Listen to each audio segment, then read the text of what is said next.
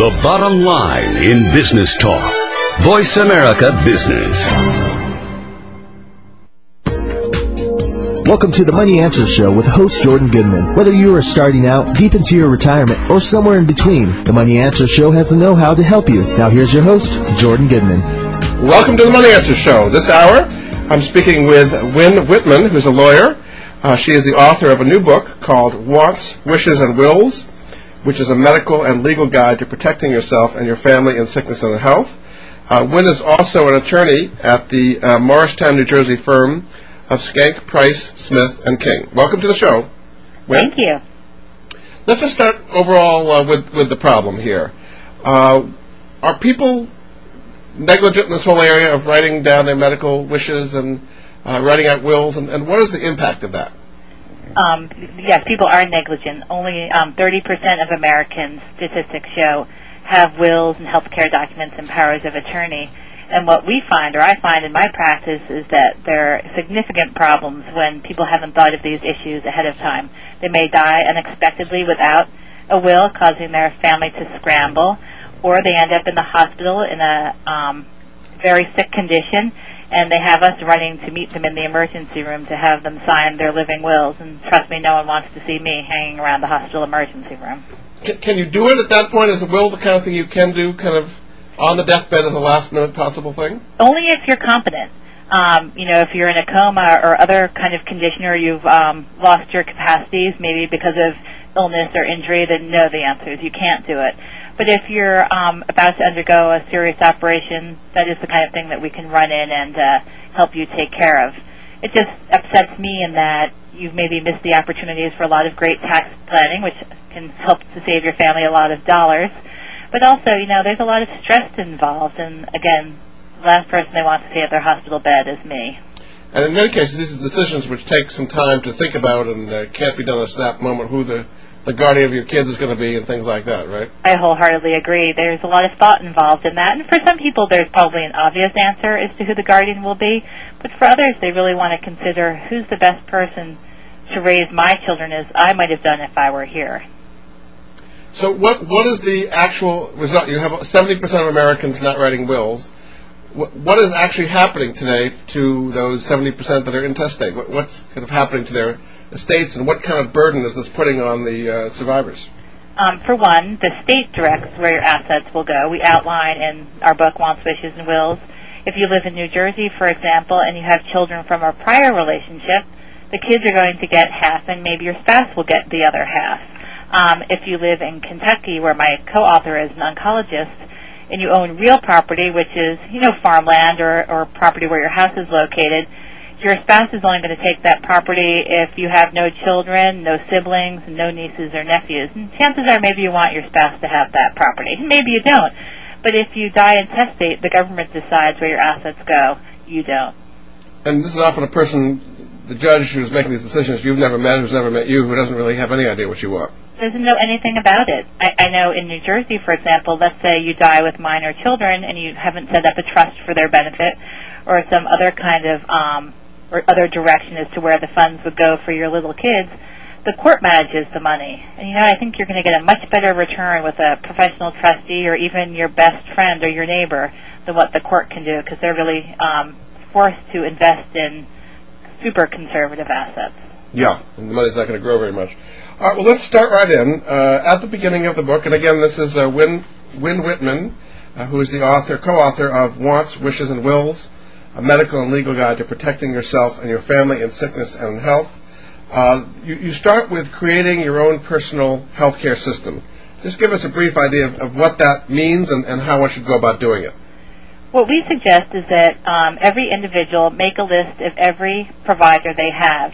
And we're talking every healthcare provider, from your um, physical therapist who might help you with your carpal tunnel, to your cardiologist, to your internist, to maybe even the folks you see for um, some cosmetology purposes. And we suggest that you make a list not only of each of those individuals, but their contact information, the reason that you're seeing these inter- uh, providers, um, what hospitals they're affiliated, what their specialty is, and then share that information with all of your other providers. You know, there are plenty of circumstances where you might not be able to share that information because you're incapacitated, and you want everyone to know Um, who you're dealing with on a regular basis. So if this isn't done, you're saying that you may have some kind of medical uh, situation and your loved ones, other people don't know who to talk to about it or who's already dealt with you on various... Right, and, and may not be able to get the records that you have and find out what your history is with a certain provider. Alternatively, if you're not careful and you don't speak with your providers and find out, for example, what hospitals they're affiliated with, you might go in for surgery at Hospital A, but your regular doctor can only visit Hospital B, so you're stuck back with a new internist, which seems kind of like reinventing the wheel for everyone involved. So you want to go back to the hospital where you started in the first place, if you possibly can. If you can, that's the only way that you're going to know who can visit which hospitals is if you um, talk to your providers about that, find out where they're able to visit, and communicate again to them who your other providers are, and get suggestions as to which hospitals they all can visit. Now you talk about your healthcare records as well. Uh, the new HIPAA law makes it more difficult for people to uh, get access to your health records if they don't have your permission. Is that a problem these days? It's a huge problem. That's one reason having a healthcare proxy or advance directive um, pointing your healthcare representative is so important so that if you can't act, you can ask someone else to get your healthcare records for you.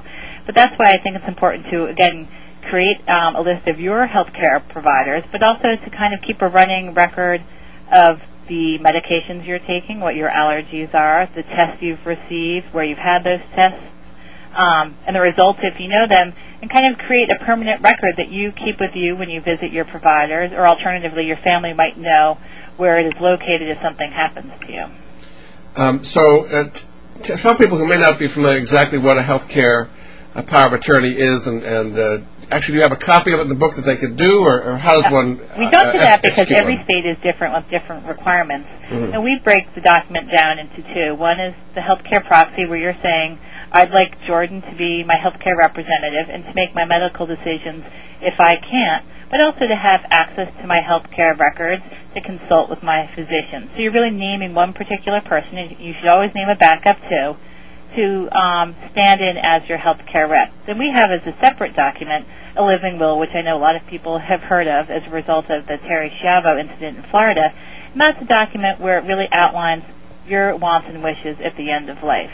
For example, most people say that if I'm in a terminal condition, I don't want cardiopulmonary resuscitation, or I prefer to uh, pass on any artificially artificial feeding and fluids you know, and you can really outline exactly what it is that you want. And we encourage people to be specific and to talk to both their lawyer and their doctor about what their uh, particular condition is. It gives them an opportunity to create a document that's tailored to their individual circumstances. Now you're talking here about health and medical wants. What are some of the things that people should be signing off on what their wants might be? I think they really have to outline what they consider to be quality of life we've um, done, done some research, and let's say um, for individuals who have that horrible ALS, also known as Lou Gehrig's disease, they may want to be on a ventilator because it will extend their life, but they might say no thank you to a tracheotomy.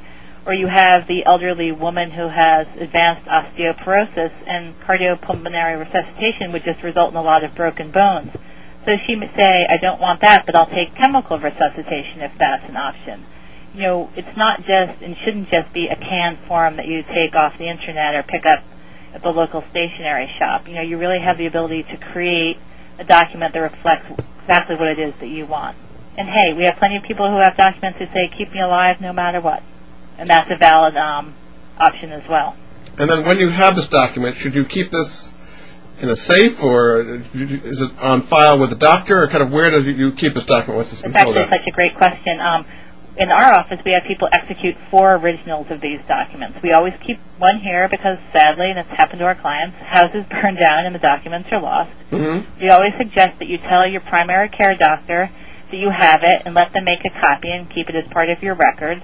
When you're admitted to the hospital, whether it's for an overnight visit or even a um, outpatient procedure, bring a copy, let them make a photocopy, but always leave a copy in the house and tell your family exactly where it's located. I have my own in a firebox with the key in it, not really to safeguard it from theft, but just in case there's a fire. If you keep it in a safe deposit box or in a safe that people don't have the um, combination for, and something happens to you, we'll use the safe deposit box as an example. Something happens to you on a Friday night, they're not going to be able to get in until Monday morning, if they even then have access to the safe deposit box. So always make sure that your loved ones know where the documents are and keep it in an accessible location. Okay, and a, a copy legally counts. It doesn't have to be the original, because for giving somebody power to make decisions. Um, no, they'll often want to see the original, but they can usually take a copy and keep the copy as part of their records once they're satisfied that it was an original if they saw it first. It's always great to kind of hang on to the originals. And then when you do that, does it have to be notarized uh, or witnessed at the beginning as well? Again, every state is different, but almost all require notarization and a multitude of witnesses. New Jersey, for example, requires two. I see. Okay. All right. So now we've got our um, medical wants and wishes. Uh, you have a whole chapter, chapter two of this book, on uh, the various things you should watch out for with providers and facilities and, and programs, uh, including getting second opinions. Why don't you talk about that a little bit? I think that no matter what you're having done, medical or otherwise, you should always get a second opinion. No doctor is infallible. They're just like all the rest of us. And especially when the procedure that's suggested is um, very severe um, or, or very serious, it's always best to find out what other options there are. As we note in the book, for example, a cardiac problem could be uh, treated by a cardiologist with medication or perhaps with a cardiac surgeon through surgery. Um, there are other kinds of prostate cancer which can be treated through surgery or through radiology. And every circumstance is going to be unique, so it's always best to figure out which of these options is available for um, for you. You talk about the different physician hats. What do you mean by that? That there, are, just because someone's wearing a white coat and has a stethoscope around their neck doesn't mean that they practice all kinds of medicine. You have a lot of um, specialties and even subspecialties, people who really address only one particular part of one particular illness. Um, for example, oncology. You have a medical oncologist who just deals with um, treating your cancer usually through drug regimens, as opposed to a radiation oncologist who treats your cancer with radiation therapy. Um, now, there are certain oncologists, for example, who only specialize in breast cancer or lung cancer. So it's really best to find the physician who addresses what your particular issue is. Now we also talk about the fact that there are some doctors who are research doctors. They're very unlikely to see um, patients on a regular basis, but they could be an available resource to your regular doctor to provide some important information um, about your disease. You also have, if you've been to the hospital lately, you'll know that there are residents running around who are really um, medical school graduates um, but aren't fully trained in a particular specialty.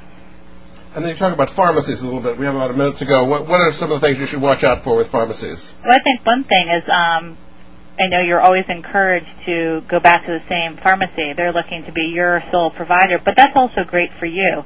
They keep a record of your medications, so if they know all the drugs you're taking, they can easily spot any interactions, which is beneficial if you're getting one um, prescription filled at the pharmacy on the corner versus another pharmacy close to work, no one's going to know all the drugs you're taking.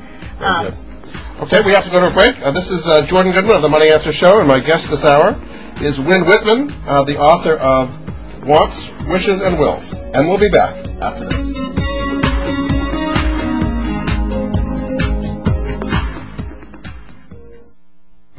Keeping you a step ahead of the changing world of business. This is Voice America Business.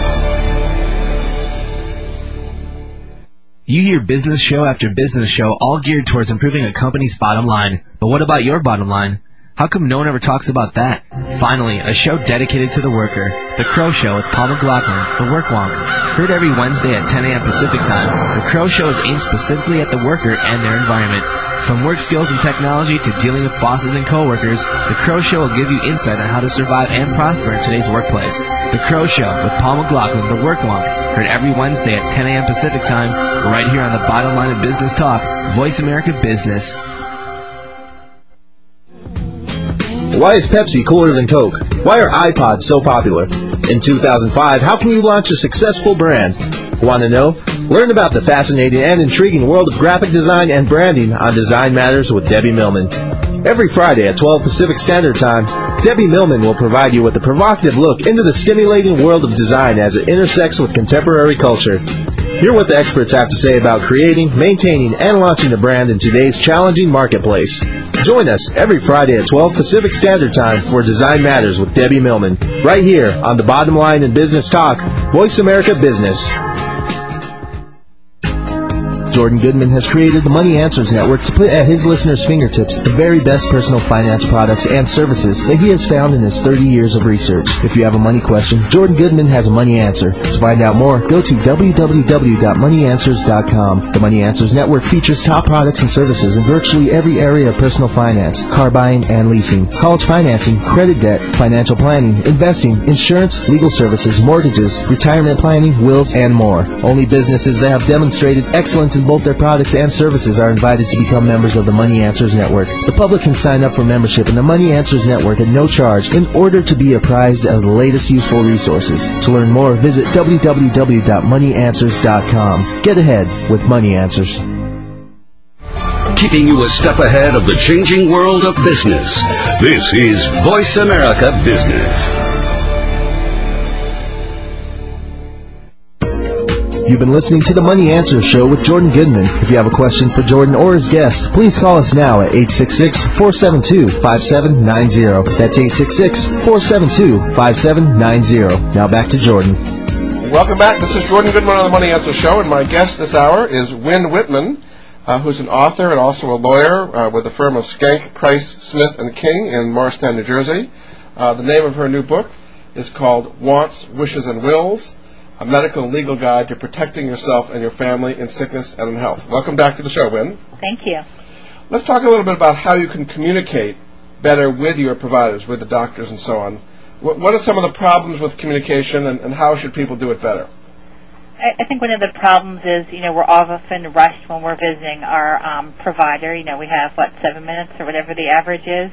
And we need to make effective use of that time. So I think it's really beneficial to come to each appointment prepared. Bring a list of questions. Um, bring note paper to take notes so you can come next time or make a phone call with follow-up questions. If you, for example, have trouble hearing or you find that you get very nervous, ask that a friend or a family member sit in with you who can prompt you on asking the questions or, um, again, if you're hard of hearing, can write the answers down and explain them to you later.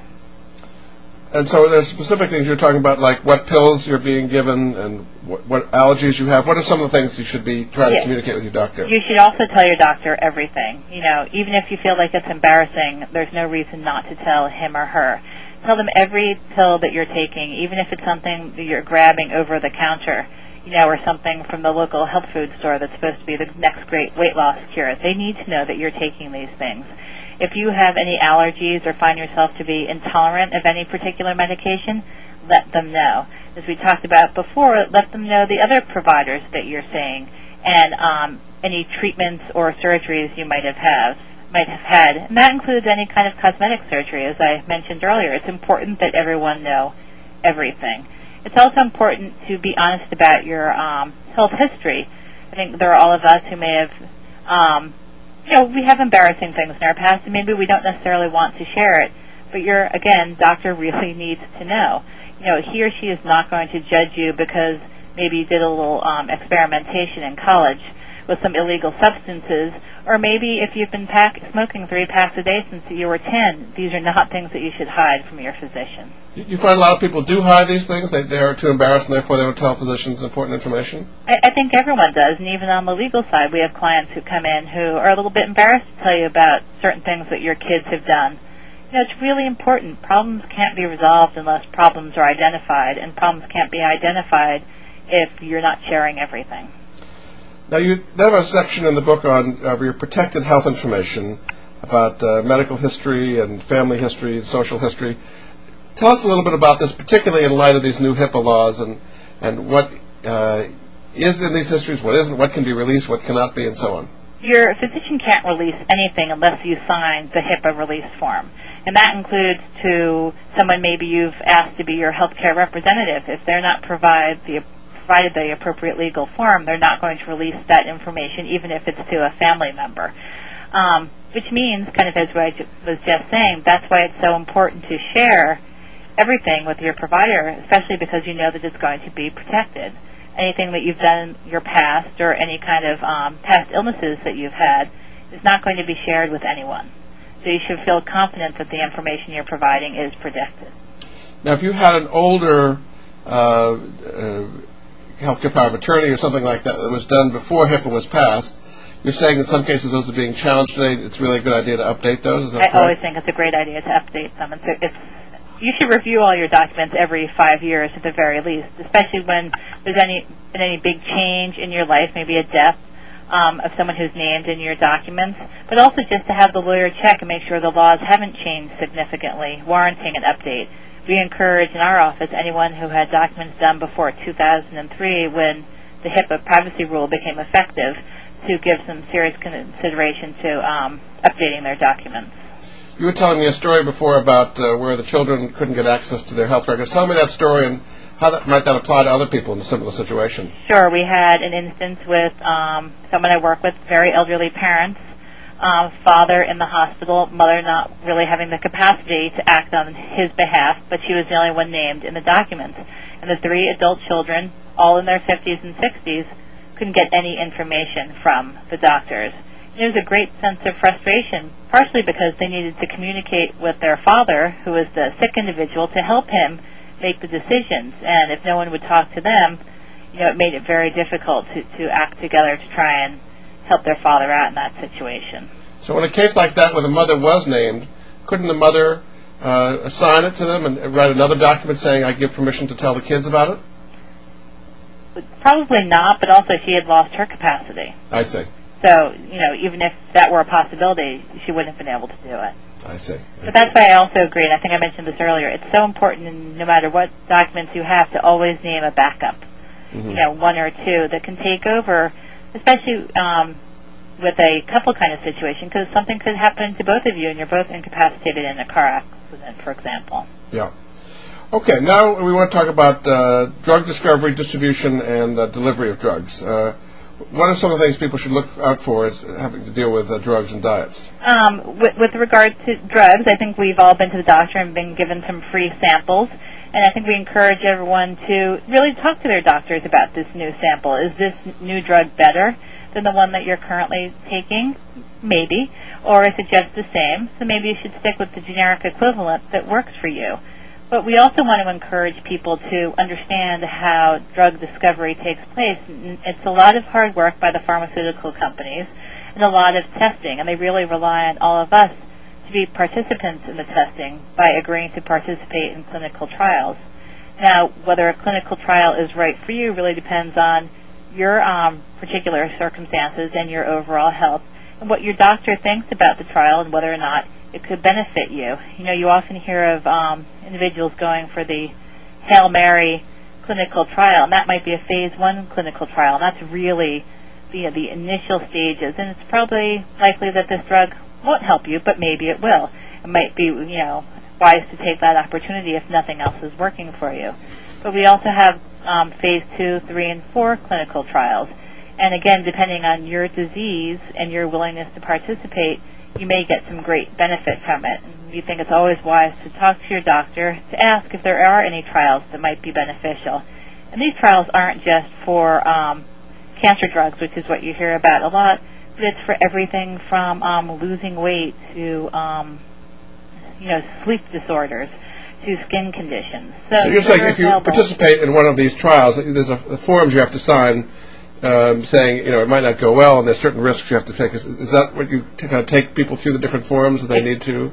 not so much the forms, but but what each um, clinical, tr- what each phase of different clinical trials has to offer, and, and the negatives as well as the positives. Mm-hmm. Okay.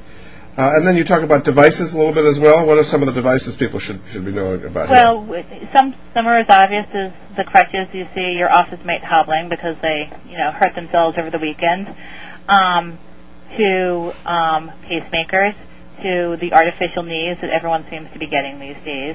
That you know just because you're going in for a knee or hip replacement, talk to your doctor about exactly what they're using. Find out if there are different options. There have been some advertisements recently on um, particular knee replacements that are designed just for women. you know, find out if that's available to you if you are looking for a knee replacement. You know, ha- have that conversation. Don't necessarily take what they're offering you. Ask about it first. Mm-hmm. Okay. Um, all right. So now we want to move on to the next area, which is uh, medical legal wants, understanding various kinds of interventions. Uh, briefly, why don't you go through what are some of the interventions involved here, and, what are some of the decisions people need to make about these things? Well, again, as we mentioned earlier, I think it's really important to understand your particular disease type. Um, there are acute um, illnesses, which is a quick onset disease that's usually resolved very quickly, a chronic illness, which will last for years and years and years, and then a terminal condition, which will usually result in death within six months. Um, so once you're aware of what your disease type is, you can talk about the many different interventions that are available to you. And we kind of classify them as the A, B, C, D, E of interventions. Airway interventions, which are those which help you breathe um, and clear your airway. Actual breathing interventions, circulatory interventions, discomfort or pain interventions, and enteric interventions. I'm not sure what enteric means. What does that mean? Enteric is a way to um, help you receive hydration and nutrition. And that's usually, um, again, talking about the Terri Schiavo incident. You know, there's um, short-term interventions, enteric interventions, which are usually an IV. They're attached to your arm. And there's long-term enteric, which is usually TPN or total enteral nutrition, which is when a um, PEG tube, which is a percutaneous endoscopic gastrostomy tube, is um, directly entered into your GI tract, so the nutrition goes directly into your intestines as opposed to into a vein 1st Mhm. That's usually for longer term um, uh, hydration and nutrition. The um, parenteral, mispronounce that, the TPN or total parenteral nutrition is usually for a shorter time period, maybe for less than two weeks. So if it's a shorter term that you're going to need that nutrition, that's the way you want to go. If it's longer term, they're going to suggest accessing the GI tract directly. So you're saying with all these interventions, again, this is something you can think about in advance if you want to do it or not, and you have this in a form that you've signed saying this intervention I'd like, this one I wouldn't. Is that the way it works? Exactly. You know, just as we mentioned before, you can be really specific in a living will and say, you know, I want a ventilator, but I don't want a tracheotomy. And if I have this kind of illness, I'd like this kind of treatment. We have plenty of people who say they really want no health care at all, for example, if they've lost their um, cognitive abilities. And again, it just gives you the opportunity as you're diagnosed with diseases or as you think about that and, and um, work with elderly family members to see what they're going through to find out exactly what it is you might want in the future. Is this something you as a lawyer could help? Because I mean, people are not doctors, and they're not going to know the ins and outs, and you know, these are really almost medical decisions to be made here as to whether you want one intervention or not. How do you make these decisions in advance? Well, we usually encourage um, uh, individuals to talk with their doctors, and if they don't know, to really go through with them as they're signing their documents exactly what each of these um, interventions means. And also encourage them that in the future, let's say they are diagnosed, I used the example of ALS earlier, um, we use that again, to talk to their physician, find out what they can expect as their disease progresses, and to really determine exactly what they will want for their particular situation. Okay, very good. We're going to go to break. Uh, this is Jordan Goodman of the Money Answer Show, and my guest this hour is Wynne Whitman, uh, who's the author of Wants, Wish, and Wills, Wishes and Wills, a medical legal guide to protecting yourself and your family in sickness and health. Uh, she's also a lawyer in Morristown, New Jersey, and we'll be continuing this very interesting discussion when we get back.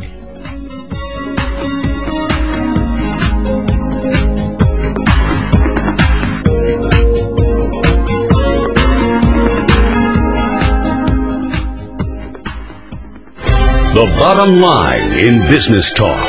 Voice America Business.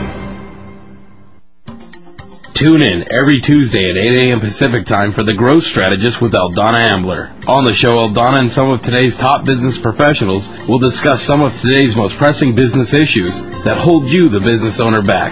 Aldonna will also give you 21 ways to grow with her list of growth strategies. Grow smart, grow profit, and grow your business with Aldonna Ambler and The Growth Strategist every Tuesday at 8 a.m. Pacific time. Right here on the bottom line in business talk, Voice America Business. It has been said that to live is to choose, but to choose well, you must know who you are and what you stand for, where you want to go, and why you want to get there. On Reap What You Sow, with host, performance management specialist, and executive coach Alana Daly, achievement and success through expanding yourself and your life is available at the click of a mouse. Reap through redefining your goals. Educate your mind, your body, your conscious, and unconscious. Apply what you learn and plan, and it shall be. Success over and over again, and wealth result when you reap regularly. Reap what you sow with Alana Daily, Broadcast each Thursday at 11 a.m. Pacific, 2 p.m. Eastern on the Voice America Business Channel. Reap what you sow. Learn the rules of the game, then play better than anyone else.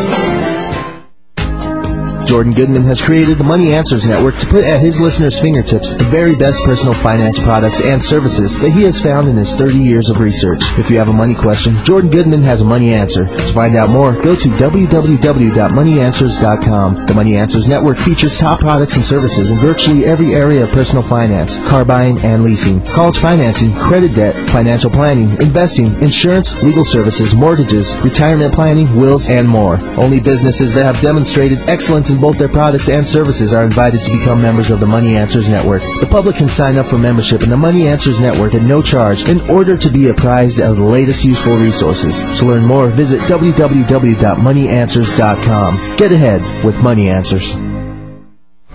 Keeping you a step ahead of the changing world of business. This is Voice America Business. You've been listening to the Money Answer Show with Jordan Goodman. If you have a question for Jordan or his guest, please call us now at 866-472-5790. That's 866-472-5790. Now back to Jordan.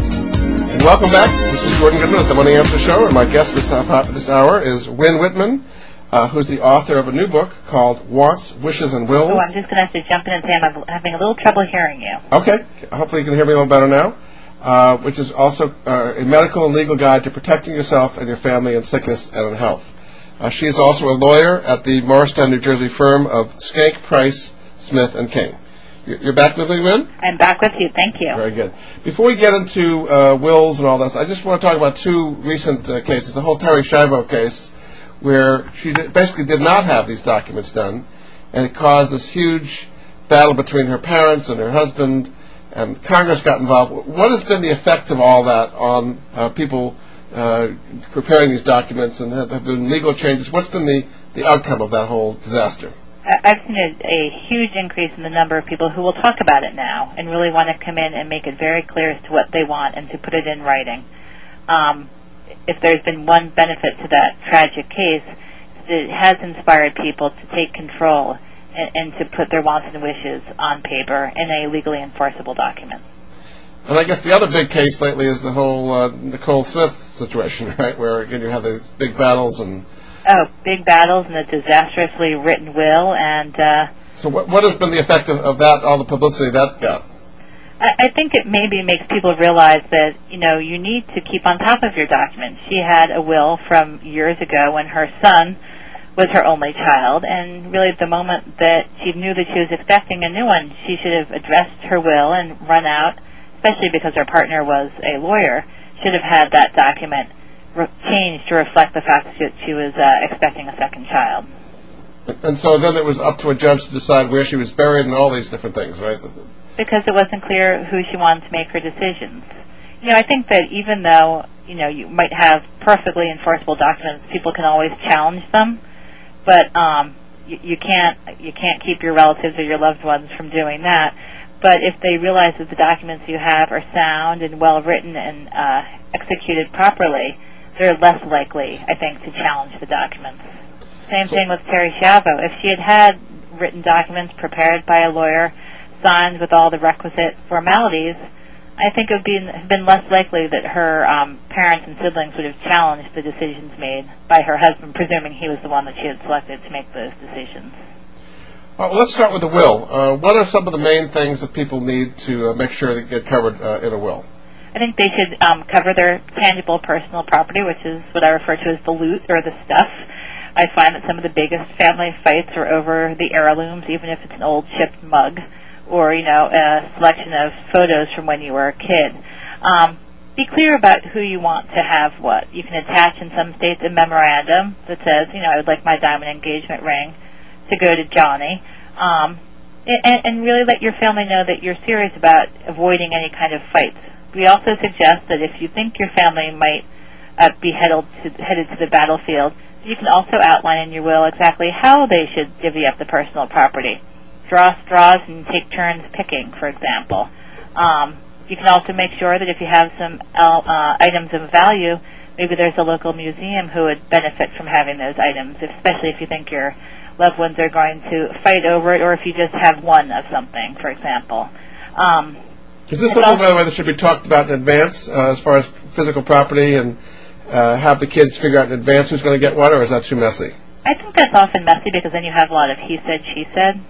You know, Granny promised me this, you know, when Granny really promised it to someone else, and if it's just an oral statement made in private, you really have no way to back that up. It's always better, I think, to write it down mm-hmm. and, and make clear, I think, also who's to receive what by identifying the item with a lot of specificity and also to be very clear. Don't just say John if you have three Johns in the family. Pick which yeah. John it is. Mm-hmm. Um, I think you should address your personal property. Um, I'm sorry, your real estate, your real property, and say what you'd like to have done with that. Maybe it should be sold and the proceeds added to um, the rest of your estate, or maybe you'd like the real estate to go to a particular person. Identify that if it's appropriate. Um, if you have any specific items or uh, contributions you'd like to make, you know, some folks like to leave a small sum to each grandchild, or perhaps um, a remembrance to their religious organization, or maybe their alma mater. You should write that out again with some clarity and then decide what you'd like to have happen to everything else, which is referred to as the residue of your estate. And there are lots of ways to divide that up. It could all go to a spouse. Maybe it's held in trust for a spouse. Maybe it goes outright to your children if you're not married, or to nieces and nephews if you don't have any children.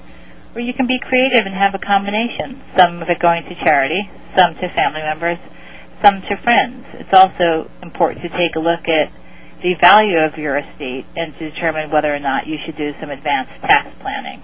And that right now would be if you have, for federal purposes, an estate in excess of $2 million. And um, for each state it's a little bit different, but sometimes it can be in excess of 675000 or depending on who's receiving your assets, there could be some inheritance taxes. And then that's going up to 3.9 million in 2009, is that right? 3.5 million in 2009 and then there's no federal estate tax in 2010, and then we're back to a million in 2011.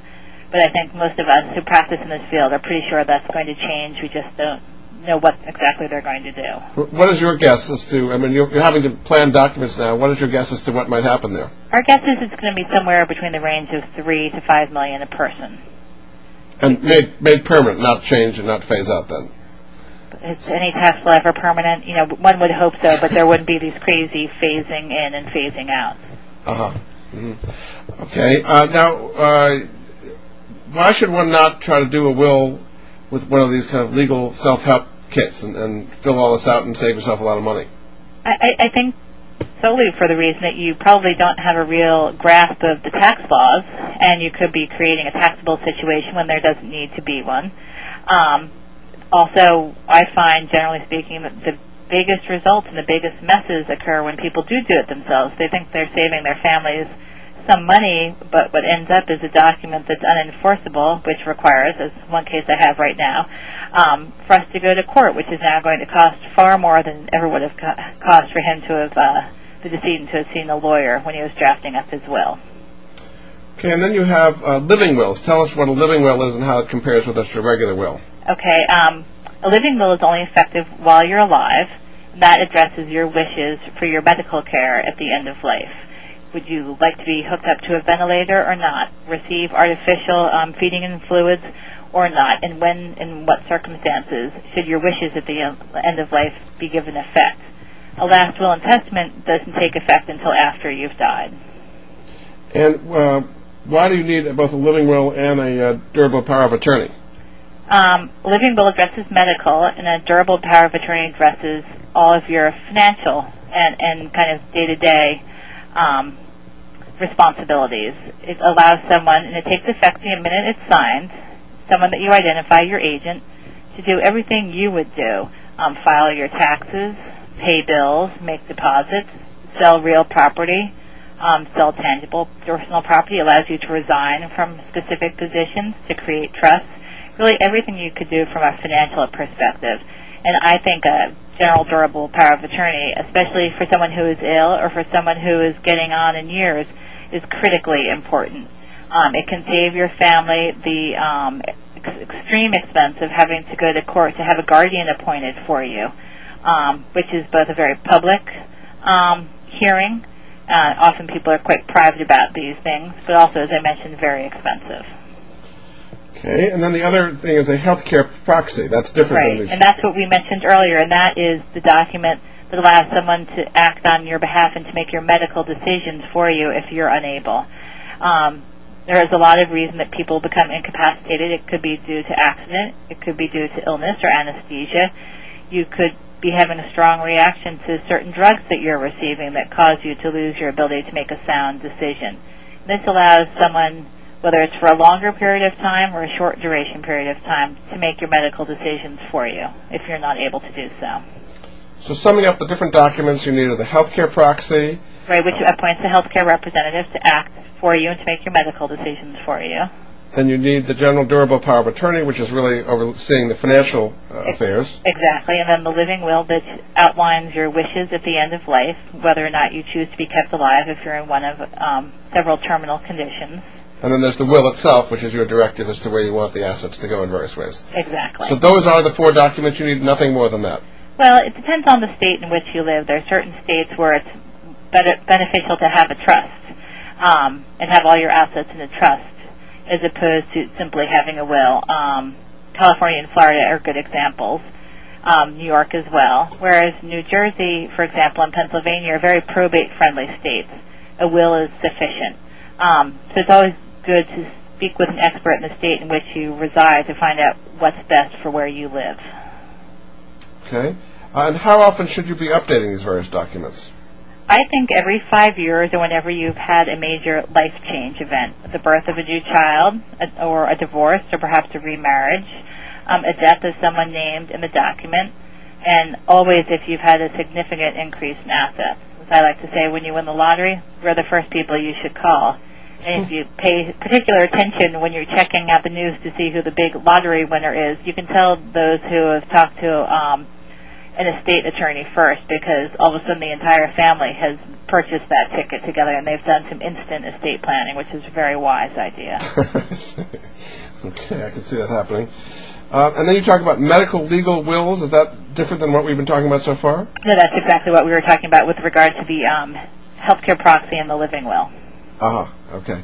So again, you've seen a lot of people not having these documents at all, and this causing a tremendous amount of grief and and taxes as well. If things are not arranged correctly, then there can be some huge tax bills involved here as well, right? Tremendous tax bills. We did a lot of um, talking with people and um, hearing their frustration about the death of an older relative where hundreds and hundreds of thousands of dollars in extra taxes were paid because they did no planning. And we've saved families millions and millions and millions of dollars with some very careful but relatively simple planning. And why lawyers can be expensive, I think that if you um, talk to them and you do have a taxable estate, and I bet a lot of your listeners have much bigger estates than they realize, um, th- there's a lot that can be done to really save the family a fair amount of money. Yeah, terrific. Okay, we're going to go to break. Uh, this is Jordan Goodman of the Money Answer Show, and uh, my guest this hour is Wynne Whitman, uh, who's the co-author of Wants, Wishes, and Wills, a medical and legal guide to protecting yourself and your family in sickness and health. And she does have a website, by the way, which is wantswillsandwishes.com. Uh, she is also a lawyer in Morristown, New Jersey. And we'll be back after this.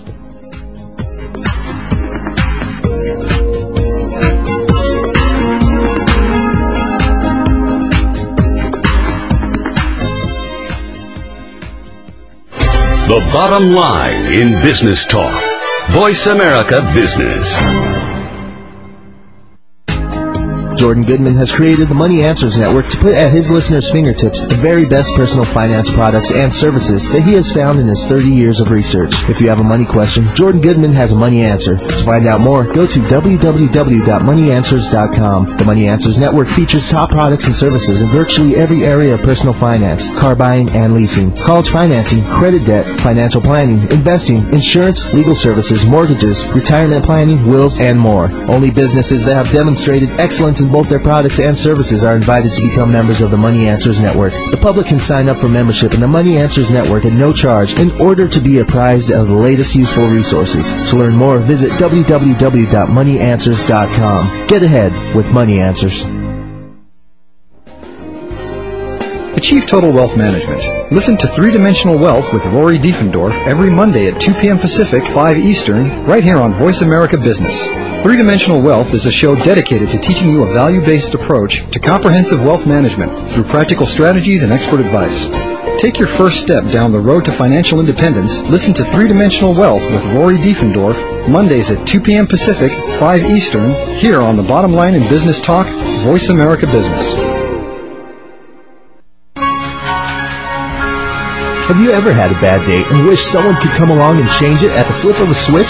Do you dream of living the life of wealth, great relationships, and the perfect job, but don't know where to start? Then tune into The Winner's Attitude with corporate trainers, motivators, authors, and hosts Jeff and Val G. No difficult strategies or complicated keys. Jeff and Val present a powerful and effective technology to switch your operating system to create the most amazing life. It has been said that winners have simply formed the habit of doing amazing things. Winners know how to activate that switch, and so can you. The Winner's Attitude with Jeff and Val G. Broadcast each Friday at 8 a.m. Pacific, 11 a.m. Eastern on the Voice America Business Channel. The Winner's Attitude. Switch me on. The bottom line in business talk. Voice America Business. You've been listening to the Money Answer Show with Jordan Goodman. If you have a question for Jordan or his guest, please call us now at 866-472-5790. That's 866-472-5790. Now back to Jordan. Welcome back to the Money Answer Show. This is Jordan Goodman, your host, and my guest this hour is Wynne Whitman, who's a lawyer and author, a co-author of Wants, Wishes, and Wills, a medical and legal guide to protecting yourself and your family in sickness and health. Welcome back to the show, Wynne. Thank you. Let's talk about uh, visiting a lawyer uh, when you're going to do these documents. What are some of the things you should bring uh, to be prepared to make sure this goes as smoothly as possible? The more information you bring, the quicker the meeting and the smaller the uh, bill you're going to receive. So we suggest that you bring some um, specific details, the name, full legal name and address of all of your beneficiaries and the individuals you'd like to name as executors, trustees, and guardians, and we can talk more about that in a minute um, a complete list of your assets so the attorney knows whether or not you have a taxable estate and what kind of tax planning might be appropriate. Um, details about any life insurance policies that you have, how your accounts are titled when you have your list of assets. It's also important to bring up any concerns that you might have. For example, um, you have a child that you're concerned about blowing their inheritance or maybe you have a um, child out of wedlock. We've seen that before. Really share with your attorney everything. The more they know, the more they're going to be able to help you. Um, provide a list of any specific bequests or devises you'd like to make. That's as we discussed earlier, you know, the small amount to a grandchild or perhaps a um, gift to your alma mater. Um, let them know any other information that you think is important. For example, maybe you're the beneficiary of a trust. It would be important for your attorney to know that. Um, and again, correct spellings, correct addresses, everything that, that um, would keep them from having to call you back later to ask more information. And then what you have a list of assets as well, and how those should be divided. You should think in advance of who you Yeah. want to get which assets. Yeah, exactly. Very good point. You know, are you just interested in caring for your spouse at this time, or maybe you have a disabled grandchild you'd like to um, give a little more money to in a um, special type of trust? Again, you know, really come in with your head kind of clear as to what you'd like to have happen. It's also important that you let your um, attorney know if any of your beneficiaries are not U.S. citizens. That's a very helpful thing too, especially your spouse. So what happens if they are non-U.S. citizens? They cannot inherit things, or what? No, what no, they can inherit, but for your um, spouse, for example, there's an unlimited marital deduction. Everything that you leave to your spouse is not going to be taxed on the first death unless your spouse is not a U.S. citizen. So it's important to identify that up front because there are certain trusts that you can have that, um, you know, defer the tax until the second death, which is always the prime objective. I see. Let's talk about some of the people you want to be naming in your will. Uh, let's start with the executor. Uh, how do you pick an executor, and, how does one go about finding a good one? Well, first, an executor is a short duration job. It's a couple of years, and that person's charged with administering your estate and then distributing the assets as you've directed in your will. Um, I always suggest that you pick the person that you think is going to make the best and most sound decisions. It doesn't have to be a rocket scientist or a Wall Street uh, guru, but just someone who knows enough to ask for help and might have some knowledge of your affairs so that it's going to be easier for them to piece together your um, finances in order to uh, complete the appropriate tax returns, etc. And because that is a short duration job, I don't think the age of the executor matters particularly, but I always think you should have a few backups because as uh, we spoke about earlier, unfortunately people do pass away. Um, I don't think you have to name a banker or a trust company, but if you believe that your heirs and your beneficiaries are going to fight like cats and dogs, maybe identifying a neutral third party to serve as executor might be a wise idea.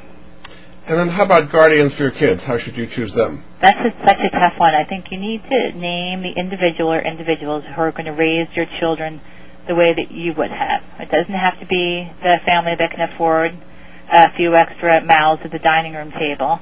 It's just important to pick those who have the same values that you have.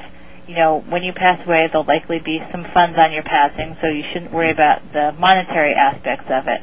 But think about geography too. If you want them to live in the same area where you currently live, that might help you in making your decision. When you have older parents, they're not necessarily the best choice just because it's not necessarily so great for an 80 year old to be raising a 5 year old. And then how about uh, trustees? And what, what are the role of trustees? The trustee is a longer duration job, and they're going to be overseeing trust funds that you may have set aside for a spouse or a child or a grandchild. And that's for the length of time of the trust. So let's say you have a five-year-old, um, and the trust goes to that child is 35. That's a 30-year job. So I would suggest picking someone who's maybe a little bit on the younger side. Again, not you know relying on the 80-year-old parent to take that job, but also someone again who's smart enough to ask for help and has some who, who believe who you believe will make sound judgments about those trust assets, but also might have a relationship with the beneficiaries and is going to know what he or she needs as they're growing up. And again, it's a good idea to have successor trustees in case the trustees either can't do it or die or Absolutely, you should always have a backup for your executor, your guardian, and your trustees. The other thing you want to talk about was uh, joint tenancy and, and the various kinds of tenants and tenants in common. Maybe just briefly talk about uh, the different choices there. Sure, we talked about the fact the will disposes of your assets, but it doesn't dispose of anything that has a beneficiary designation, which is life insurance or individual retirement accounts or 401ks. The um, proceeds of those accounts or life insurance is going to go where you direct by the beneficiary designation. Even if you have a great will, it's not going to matter because that beneficiary designation rules. There are also joint tenancy accounts, and on, with a joint tenancy with right of survivorship account, when the first tenant dies, the assets are going to pass to the surviving tenant, again, no matter what your will says. Now, there's such a thing as a tenants in common account, and that's different. There's no right of survivorship, so the half of the decedent will pass according to their will or trust. And I just want to talk briefly about giving money away. Uh, what are some of the tips you have on uh, giving money either to relatives or uh, schools or charities? Uh, what are some tips there? And then think about just what it is that you want and wish for and all the good things you hope to do with your assets. You know, family is important. We often want to pay for the education of our younger relatives. We have friends who might have particular needs who have been great friends for years and years, but there are also a lot of terrific charities who do a lot of good work who will benefit from your donation no matter how small or how large. There are also some terrific tax benefits as uh, Mr. Buffett uh, displayed when he's making large contributions to the Gates Foundation, saving an inordinate amount of uh, tax dollars, but also providing a lot of good to a lot of people. So again, just think about what it is that you really hope to accomplish and talk to your counselor, and they'll help you find the best way to implement your desires. You talk at the end of the book, and again, this is Wynne Whitman. There's the author of uh, Wants, Wishes, and Wills about uh, holographic wills. Is that a, a good idea, and what actually is that? A holographic will is really never a good idea. That's a will that's written all in your own handwriting. It's the, you know, this is what I'd like to leave written on a cocktail napkin. Again, you know, the same concern I have with using a stationery shop will or a will that you do with a will kit is it doesn't have the expertise of a lawyer who practices in this area every day who can make sure that the will is uh, correct and really uh, achieves what your wants and wishes are. And do you think a video will is a good idea? You know, I haven't seen too many of those. It seems to me that they're, uh, again, aren't going to hold up to the legal formalities, but I think if you have some specific um, sentiments you'd like to share with your loved ones and feel that that's the best way to do it with the spoken word as opposed to a letter or um, note of uh, not instruction, but kind of, kind of notes expressing your feelings, then I think a video is a great idea. But you should still have a formally executed will and, and or trust. Very good. Well, thank you so much, Wynne. It's been fascinating. Uh, again, Wynne Whitman's book is Wants, Wishes, and Wills, and there's a website by that name. Uh, these are good things you should be taking care of before it's too late. I appreciate Wynne being with me very much, and uh, thank you, audience. Take what she said to heart because you really want to take care of these things. We'll see you next week.